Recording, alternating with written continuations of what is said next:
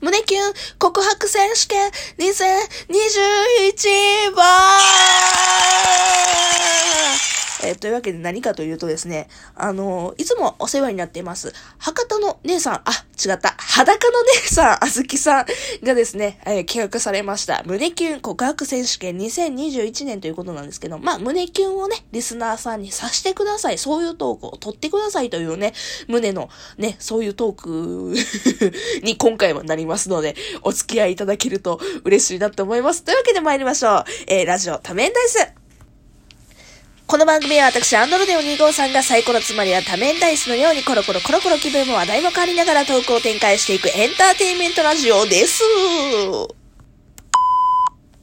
はい、というわけで改めまして、アンドロデオ2号さんと申します。えー今回も言ったようにね、胸キュン告白選手権2021年ということでね、まあ、告白に関することをトークしてくださいということで、で、一応ね、その、あずき姉さんがおっしゃるには、まあ、えー、二次元の方でもいいですし、過去の方でもいいですし、まあ、告白をね、どういう風にしてるかっていうのを、えー具体的に喋ってくださいみたいな感じで、えー募集されておりますので、うん喋ろうかなって思います。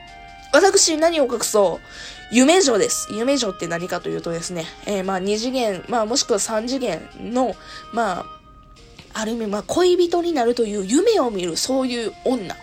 略して夢女。略してはいいんか。まあ、そういう感じで、私、数々の夢を見てるんですよ。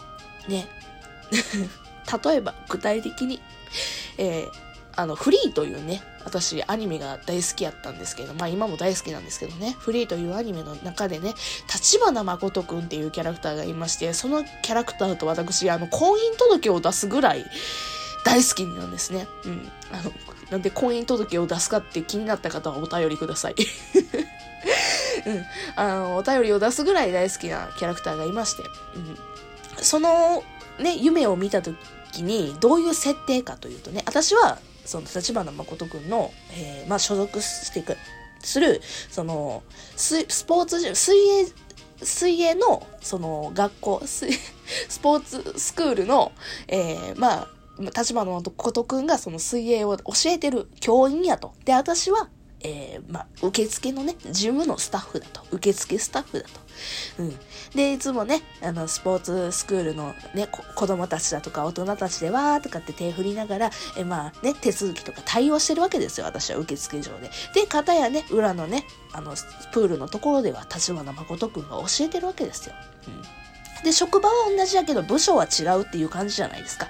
けども、ある時、まあ、ある時もないんですけども、結構たびたびね、飲み会とかがあるわけですよ。飲み会だとか、ね、バーベキュー会だとか、お休みに会う日日がいたら、人がいたら、まあね、あの、休館日とかに一緒に遊ぶとか、そういうね、仲なんですよね。うん。まあ、それはグループですよ。けど、ある時、ちょっと二人で遊ぼうかっていう風になってくるんですよね。うん。で、3回目？いや、2回目かな ?1 回目はその成り行きでね、2人っきりになってデートになった。で、えーもう1回目はなんか誰かのね、あのー例えば職場をね、離れる人の何かプレゼントを一緒に買いに行こうかってなって、2回目。で、3回目のデートで、ちょっとお食事でもみたいな感じになって、その時ですよ。えー、立花誠くんは奥奥手なキャラクターですからね、えー、ちょっと私が一言言うわけですよね。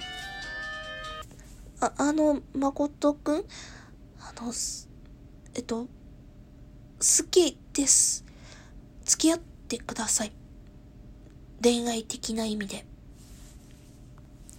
と、まあ、こういうわけですよね。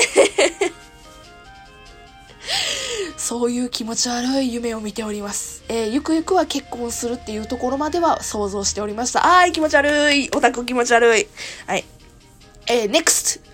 え私、別のね、作品で、えヒプノシスマイクというね、作品が好きなんですけど、そこにね、登場するマットリ、マットトリガークルーをしに所属している、ブス島メイソンリオくんがね、私大好きなんですね。まあ、推しなわけなんですけども、えーブス島メイソンリオとも実はちょっと夢を見ていまして、どういう夢かというとね、あの、まあ、リオにね、昔お世話になったと、ちっちゃい頃というか、まあ、あのね、戦争時代、まああれ、ちょっとね、ヒプノシスマイクの世界観を持っていくとしたら、あの、戦争時代にお世話になったと。うんで、大きくなってから綺麗になって、えー、リオに久しぶりに会いました。で、そこからですね、またね、あの、何回か会う機会があって、で、リオのキャンプ地にご飯をね、食べることがたびたびありますと。で、急にね、あのー、なんかドキッとしたり、そういう、あのー、いろいろなハプニングがあったりするんですけども、えー、ブス島メイソンリオ君はですね、自分から言う子じゃないんですよ。だからね、私からこう言うんですよ。あの、リオさん、一生、リオさんのご飯、食べたいです。まあそういうわけですよ。まあある意味告白とも取るような、えー、言い方をして、多分リオは、う、しょ、えー、小生が望むならいいだろうっていう風に言うわけですよ。そこからずるずるずるずる、もう、あれですよね、好き言わなくてもずるずるずるずる一緒にいるよね、みたいなそういう関係値になりたいです、ドン夢女夢女気持ち悪いです。えー、あ、またね、別の作品を言いましょう。ツイステッドワンダーランドから、まだ言うか、ツイステッドワンダーランドから推しがですね、私、アズール・アーシェングロットっていうキャラクターなんですけどね、いやー、アズールもね、なんていうのか、自分から言う人じゃないんですよね。